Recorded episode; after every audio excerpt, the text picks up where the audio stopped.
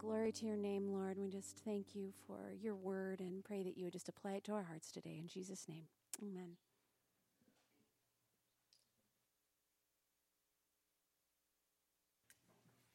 Good morning, everybody. All right. And uh, I had someone ask, since uh, we're not having a Christmas Day service on Sunday, is today's message going to be Christmas uh, oriented? No. So we're going to continue on in Mark 15. Uh, there will be a message, of course, on the Christmas Eve service. But one of the things I love about just going verse by verse through the Bible is, is the Lord works out the schedule. It's not anything that I come up with. I don't sit down and go, okay, on this date, I want to be here. And I love to see how it works out. And, and I think it's great, although very intense. I think it's great that here in this Christmas season, we're going to be looking at the cross today. Because while it's, it's encouraging and it's wonderful to think about the great gift that God the Father gave to us as, as the human race by bringing his son to Bethlehem, he brought him here for the cross. And, and not to make it overly heavy or to take away from any of the Christmas joy, but I think for us to really get that Christmas joy, we need to understand what he came for, right?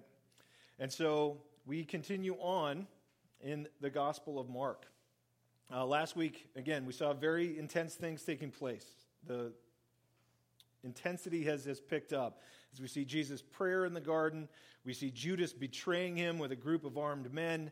We see Peter's denial and Jesus' arrest and all of these things. Um, but it's important for us to know and remember Jesus has this all under control. He is not being taken by surprise by any of it. He is not caught off guard by any of it. He's been warning and telling his disciples, look, this is what's coming, this is what's next. And this is in the will of the Father. And that if there was any question about that, him praying in the garden, take this cup from me if it is possible.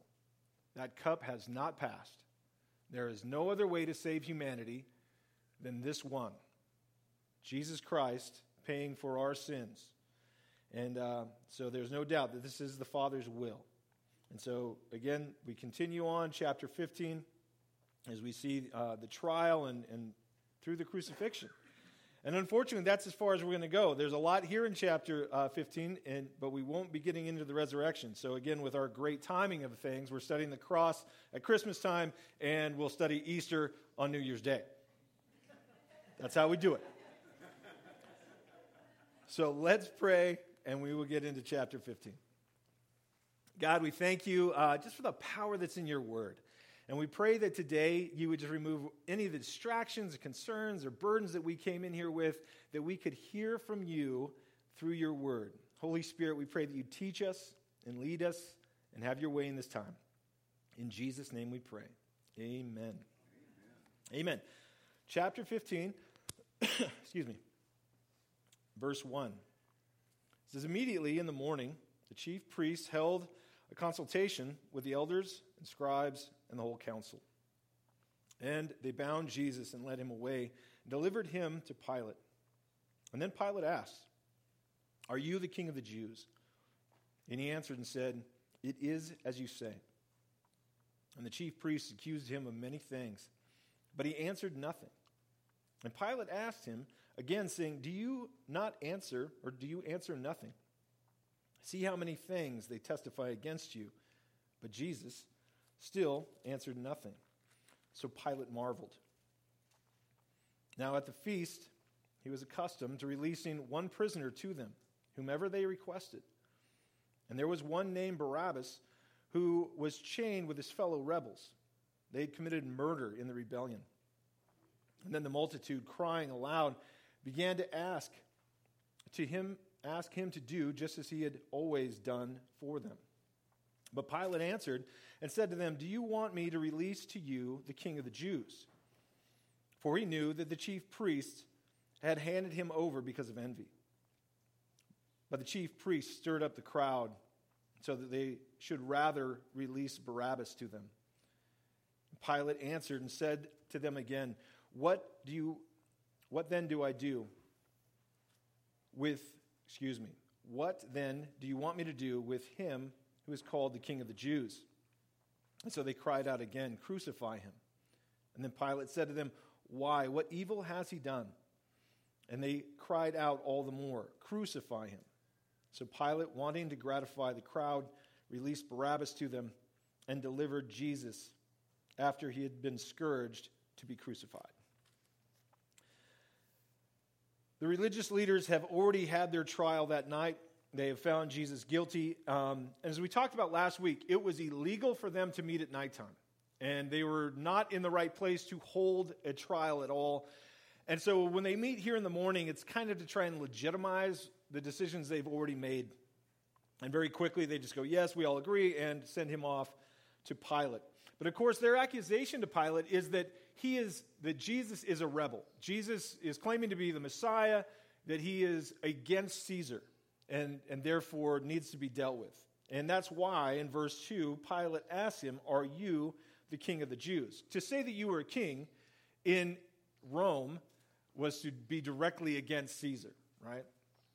And Jesus, uh, you know, he doesn't give any long explanation. He doesn't explain what it means to be the Messiah or the King of the Jews. He just says, It is as you say, which leads to more accusations. So then they start firing all these other things at Jesus, and he just doesn't answer, doesn't defend himself. And I, I think it's interesting because Pilate uh, has, has sat before many trials. That was part of his position. He would have seen all kinds of guilty people brought before him continually. And, and there's something so different about Jesus that though there's all these accusations, he is unlike anybody else. He is just peacefully calm, not at, acting out of fear or anger or vengeance. And it is so different that it says that he marvels at this that Pilate sees Jesus and he doesn't know what's up. He's not, doesn't think he's the Messiah, doesn't care if he's the Messiah, but he marvels at his response. And Pilate is an interesting guy. Uh, we won't go too deep into all the things about Pilate, but one of the, the things is he knows what's going on here. He's not being fooled. He knows that they've turned Jesus over out of envy. And honestly, that would be all he needed to go, this is this trial's done. I'm not going to hear anything from you. Simply the, the fact that he knew that, he could have dismissed this trial anytime he wanted. But he chooses to let it go on and on. But he knows that why they're there, they know, he knows why Jesus has been brought before him. And what he tries to do is kind of get around the religious leaders. He's trying to appease them a little bit to make it look like they're being heard. And so he goes around them to go to the crowd to go, Well, what would you guys want? And he gives them a decision that should have just been a slam dunk. That in their uh, custody is this guy Barabbas, who is a rebel and a murderer. Interesting, he's actually guilty of the things they're accusing Jesus of. This guy actually did it. There's no question. He's guilty of all of it. And so the fact that he is a murderer, that he is uh, a rebel and guilty, the crowd should have it shouldn't have even been like, well, let's think about this. Who do we want? I'm sure that when he pr- proposed the idea to the crowd, he was like, oh, absolutely, they're going to let Jesus go. What has Jesus done? But here we see a great example of the difference between the counterfeit and the reality. Barabbas, his name literally means son of the Father. And Jesus is the Son of the Father. Barabbas is trying to get worldly power through conflict. Jesus is trying to save the world through sacrifice. And what I've also found, looking through history and just human fallen nature, when a crowd or a group is given the choice between the reality and the counterfeit, they would love to choose the counterfeit every time. Now, Pilate is also in a tough situation here. Uh, he is, uh, there was not a lot known about him. What is known is that he was not a good leader.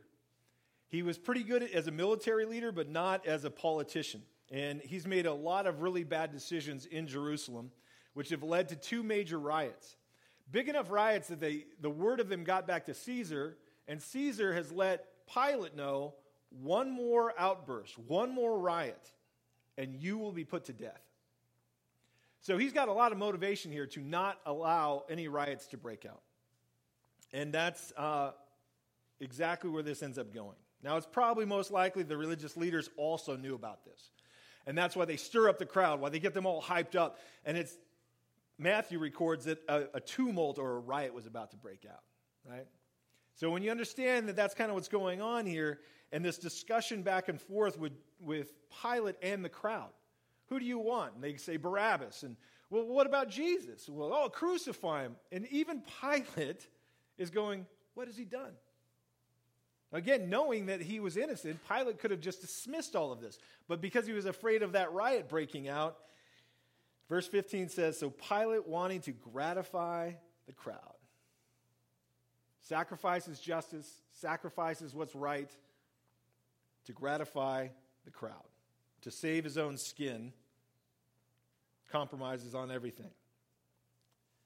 Um, and he delivers Jesus to be scourged and then to be crucified. The scourging uh, was a brutal whipping. And again, not to go into all of the details of it, but Rome had perfected this part of the torture.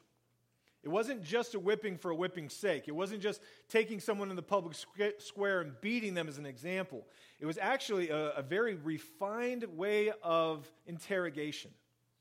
And so when they took a person and they tied them to the whipping post, they would start off kind of on medium strength. Now, if the person being whipped began to confess their crimes, the whip would fall a little lighter.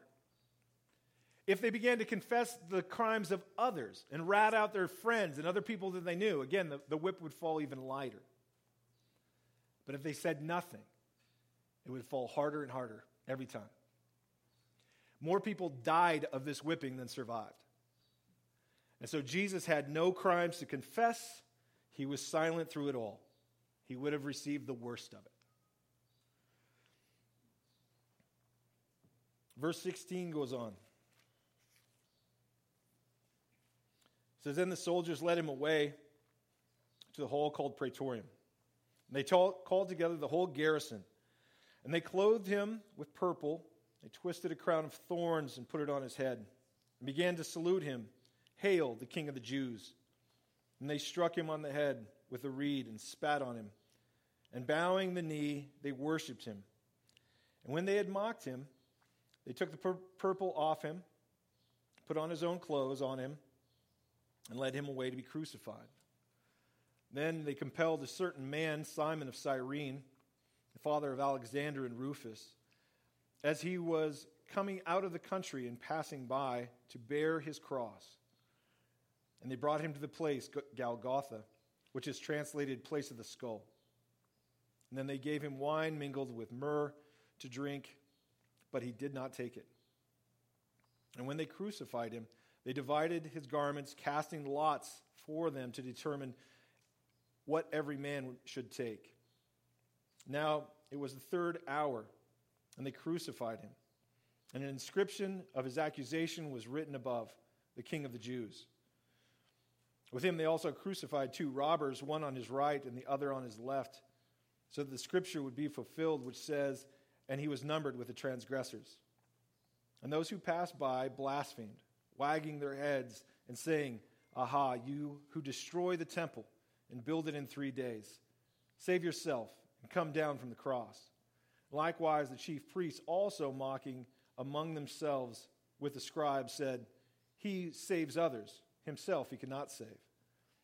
Let the Christ, the King of Israel, descend now from the cross that we may see and believe. And even those who were crucified reviled him.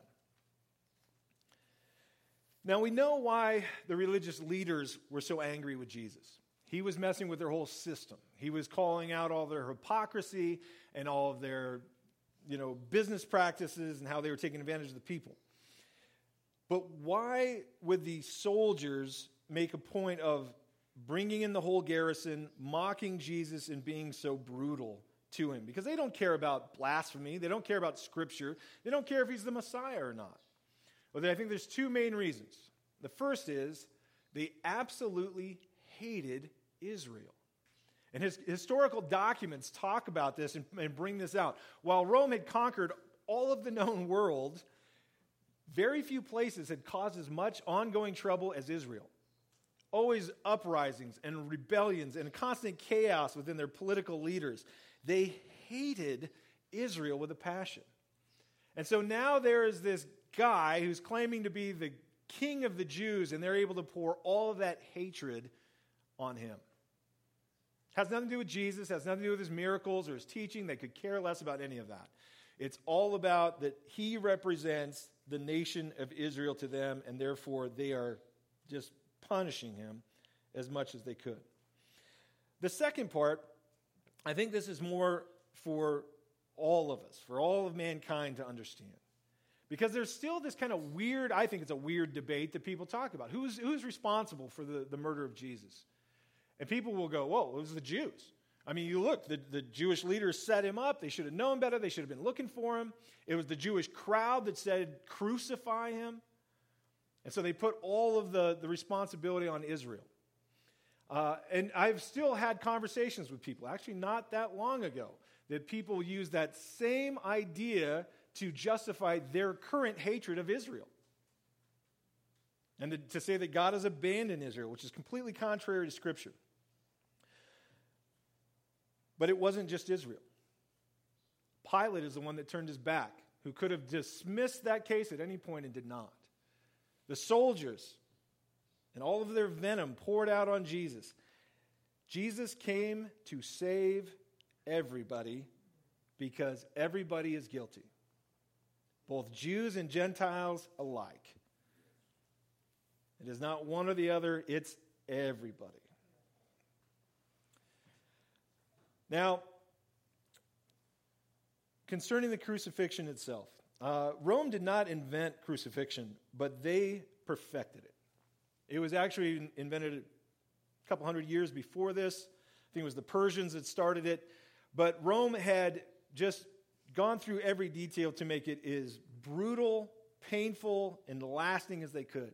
To make it humiliating and shameful, usually they would choose a very highly visible place, the entrance to a city, or up on a hill where everybody saw it. And the message was clear you step out of line, and this is what's going to happen to you and your family.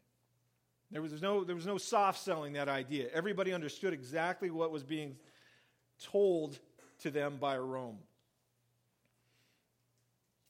And part of this shameful execution was leading them out, leading the condemned out through the city to the place of crucifixion. And so when it talks about that they then led Jesus away to crucify him, that's what it's talking about. That there was this kind of back and forth, meandering path that everyone would see the condemned.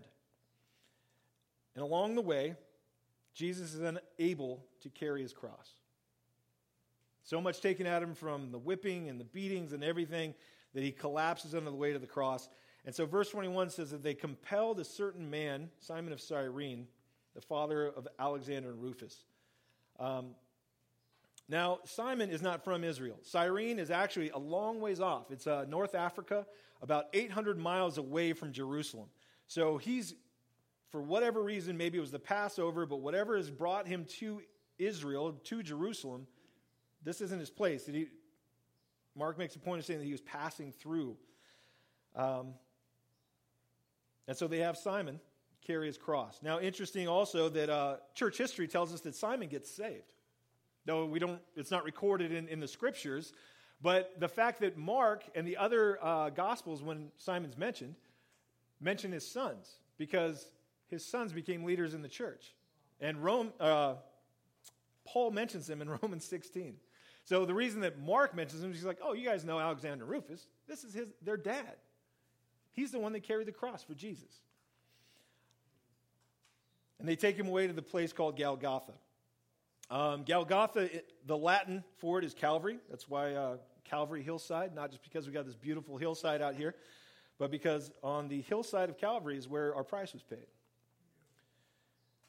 It's also called the place of the skull, or, cal- or it literally translates to place of the skull, uh, which has a double meaning. It's because it's the place of death, But the hill itself, from a certain angle, looks like a human skull. And so uh, that's why they chose it, and it was highly visible. I mentioned this a little bit last week as we were talking about Jesus and studying Jesus, his prayer in the garden. I think it's very easy for us to start focusing on the physical pain. And there's a lot. I, I, think it's, it's a good study for us to do, to talk about, but I think too often we, we focus on the physical things that he went through. You know, the nails through his wrists and through his feet, and the whipping and how brutal it was. And it was brutal, no doubt about it. But I think it's important for us to know that the greatest pain that he's going through is not physical, it is spiritual. Good men have died for a worthy cause many times in the past. People have faced torturous deaths for a good reason. This is more than that. This is God Almighty, holy and perfect, taking the weight of the sin of the world that he did not deserve my punishment, my guilt, all my sin heaped upon him who is innocent. And the, the price for sin is separation from God. That the eternal Son is separated from the eternal Father. We can't understand that. We can't wrap our minds around what that is, but it is more horrific than nails or whips or any of those things.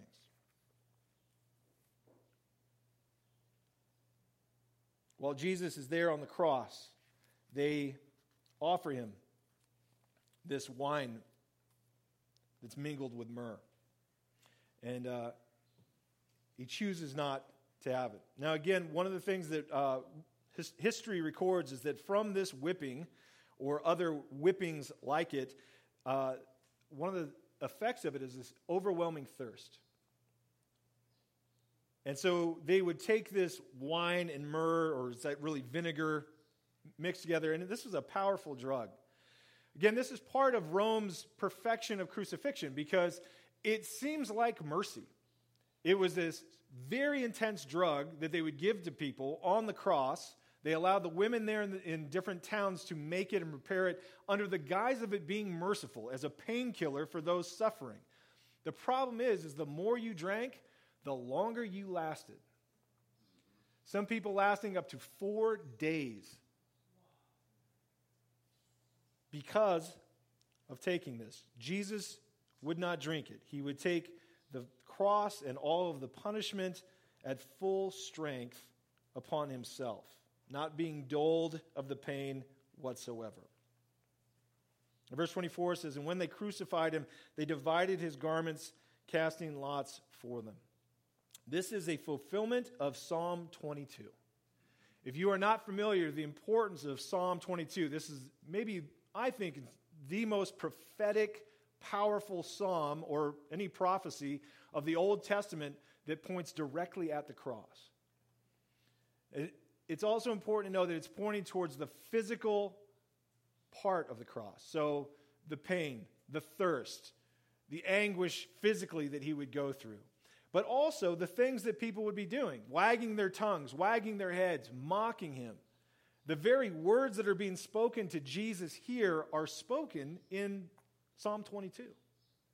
Right down to them casting lots for his clothing and dividing them among him, among themselves.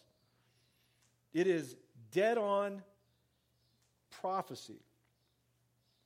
Now, while this Psalm 22 is the physical things that he endured, Psalm 88, I encourage you to write that down, look it up later on, gives you just a glimpse of the spiritual anguish that he went through.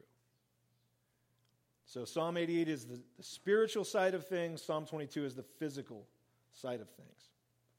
And again, Man, these are things that are so far beyond us. We can't wrap our minds around them. Anything we've been through is so shallow and small in comparison. We consider this huge contrast again. Here is the most selfless act ever. Jesus could have stopped this at any point. He could have said, No, that's it. I changed my mind. I'm not doing this. Let mankind be lost. But he's, he's, he's going through all of this for us, paying our price that we owed, he owes none of it. No reason for him to take it on himself other than to save us out of love. Yet, here in the midst, in fact, the very people he has come to save are mocking the very work that he's doing. Verse 31, they say, He saves others, himself he cannot save. For him to save others, he couldn't save himself. He could not come down from the cross and save mankind, he had to endure it. They said, Let the Christ, the King of Israel, descend now from the cross that we may see and believe. And even those who were crucified with him reviled him. Now, again, we see everybody is guilty the religious leaders, Rome, everyone from the those with the greatest powers to those criminals crucified with him are all guilty, all mocking. Now, the good news is, is that the gospel, other gospels tell us that one of those criminals repents and gets saved at the last hour. I love that. And I think to me, that's one of the greatest things. Understanding the thief on the cross getting saved, it just clears away so much of the nonsense that we get caught up in. You know, we can start looking at all the things that divide the church and or predestination and free will and, you know, pre tribulation rapture and all these things. And it's like, picture this guy standing in glory and being asked those questions. Well, where do you stand on the rapture? And he's like, What's the rapture? what do you think about the redemption of mankind? I don't know. What are you talking about? The guy next to me said I can go to heaven. And here I am, right? We overcomplicate it a lot. We get caught up on a lot of details. And don't get me wrong, I think those are all great things for us to wrestle with and struggle with and learn for our own edification. But if you want to know the bare minimum to, to get in, that's the guy, right? And verse 33 goes on. It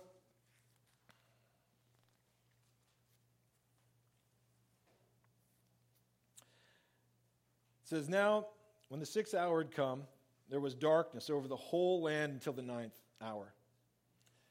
And at the ninth hour, Jesus cried out with a loud voice, saying, Eloi, Eloi, Lama Sabachthani, which is to say, My God, my God, why have you forsaken me?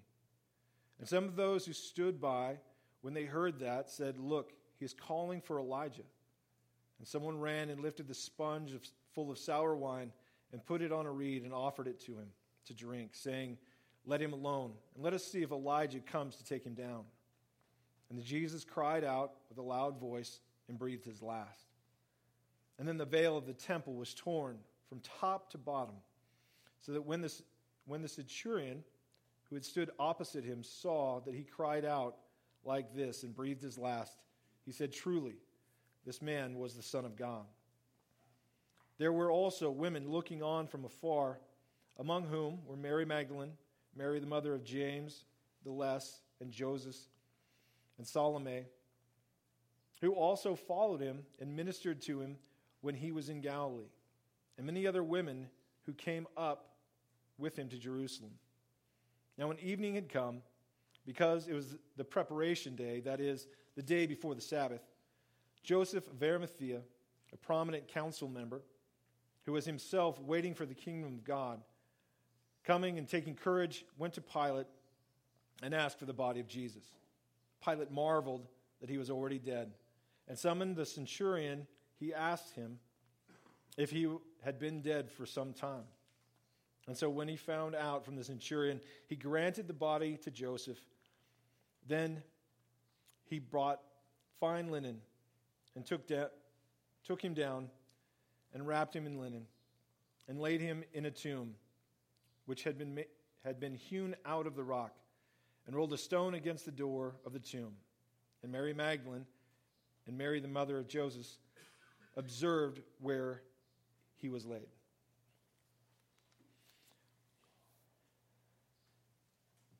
Now, in all of these things going on, the intensity of the cross, there is darkness over the land and, uh, and a lot of people try and dismiss this. Dark, this darkness is a big deal. I've heard people say, oh, it just happened to be a day where an eclipse took place. Well, an eclipse lasts minutes. This lasted three hours. Also, this was at the time of Passover. Passover is set by the full moon. An eclipse cannot happen when there's a full moon. This was not an eclipse. There's other uh, records, other parts of the world, that there was a time that lines up with this where about three hours there was no light at all. As if the sun simply f- chose not to shine for three hours. In verse 34, Jesus cries out, My God, my God, why have you forsaken me? As I said again, the punishment of sin is separation from God.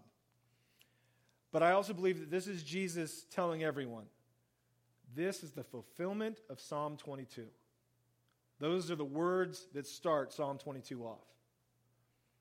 And he's telling him, this is it. This is what Psalm 22 is all about. It was a very well known uh, psalm. And he's letting him know this is what's happening right now. He cries out with a loud voice and breathes his last. Darkness, earthquake, and then we're also told that the veil of the temple was torn in two. Uh, this was no just small curtain.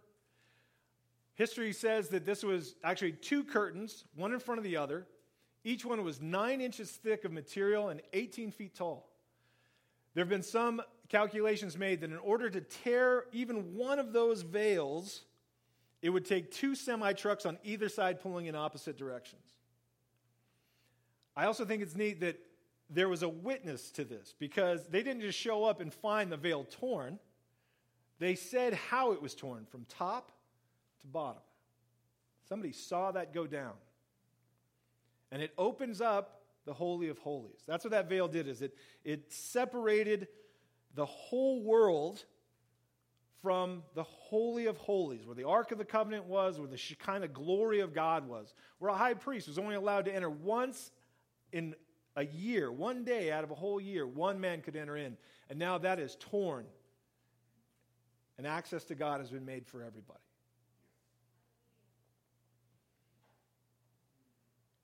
Now, though he didn't know about the veil, centurion sees all these other things, the darkness. We also know that there was an earthquake that took place, and he speaks this great truth. Truly, this was the Son of God. Joseph of Arimathea. We know nothing about. This guy's kind of been in the shadows or on the side. We're told he's a follower of Jesus. We're also told that Nicodemus was a part of this as well. These are two guys that were on the outside. They weren't part of the 12. They didn't travel with Jesus as far as we know. But they show up at this very difficult time. Now, this would have fallen to Jesus' family. That when somebody died, it was up to the family to take care of all the arrangements, to take care of the burial. And they're nowhere to be seen. It always amazes me when everything goes bad, who shows up to help?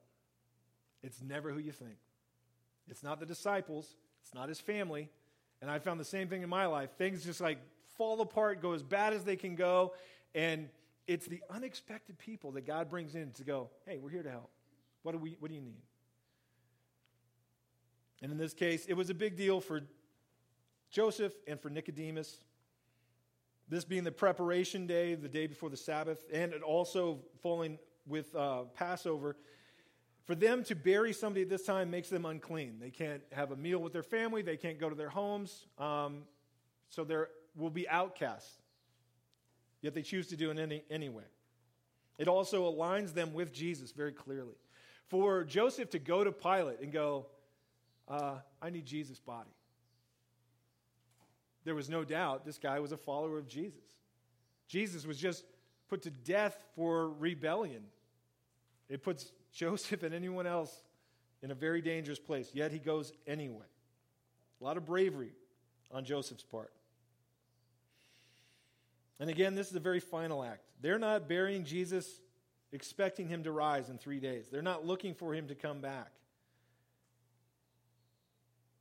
To them, this is the end of everything they'd hoped for. But for us, again, I think the timing of this is important as we are getting ready for Christmas. Because this is what the love of God looks like. This is the love of God. Romans 5 says this But God demonstrates his own love toward us in that while we were still sinners, Christ died for us. Not, he didn't wait for us to get better. He didn't wait for us to clean up our act. He didn't wait for us to be somebody worth saving. He saved us right where we were at, where we were at, while we were still sinners, while we were the guilty ones. That's when he died for us. And again, we know. We know what's coming next. We know the good news is still ahead that Jesus is going to overcome sin and death and the grave and have victory over all of the powers of hell. And so we can look at this and rejoice. But as we enter into our Christmas season and giving, man, I think it's so good for us, of course, not to get distracted with all the commercialism and all the stuff and the things, but to just take that moment and go, Lord, thank you. Thank you for not just coming here, but the reason you came here. That you came to save a sinner like me. You came to pay the price I owed. You could have stopped it at any time, but you chose to do it all. Thank you for that gift. Amen? Amen. Amen. Let's pray.